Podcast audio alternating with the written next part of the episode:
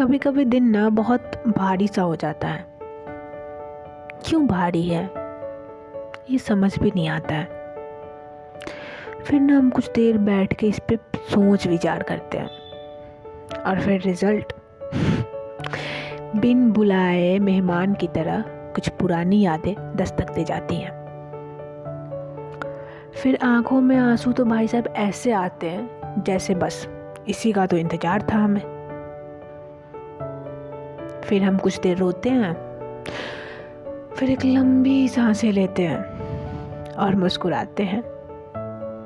और फिर वही अपने रोज़मर्रा वाले ज़िंदगी में वापस आ जाते हैं। ये सफ़र है।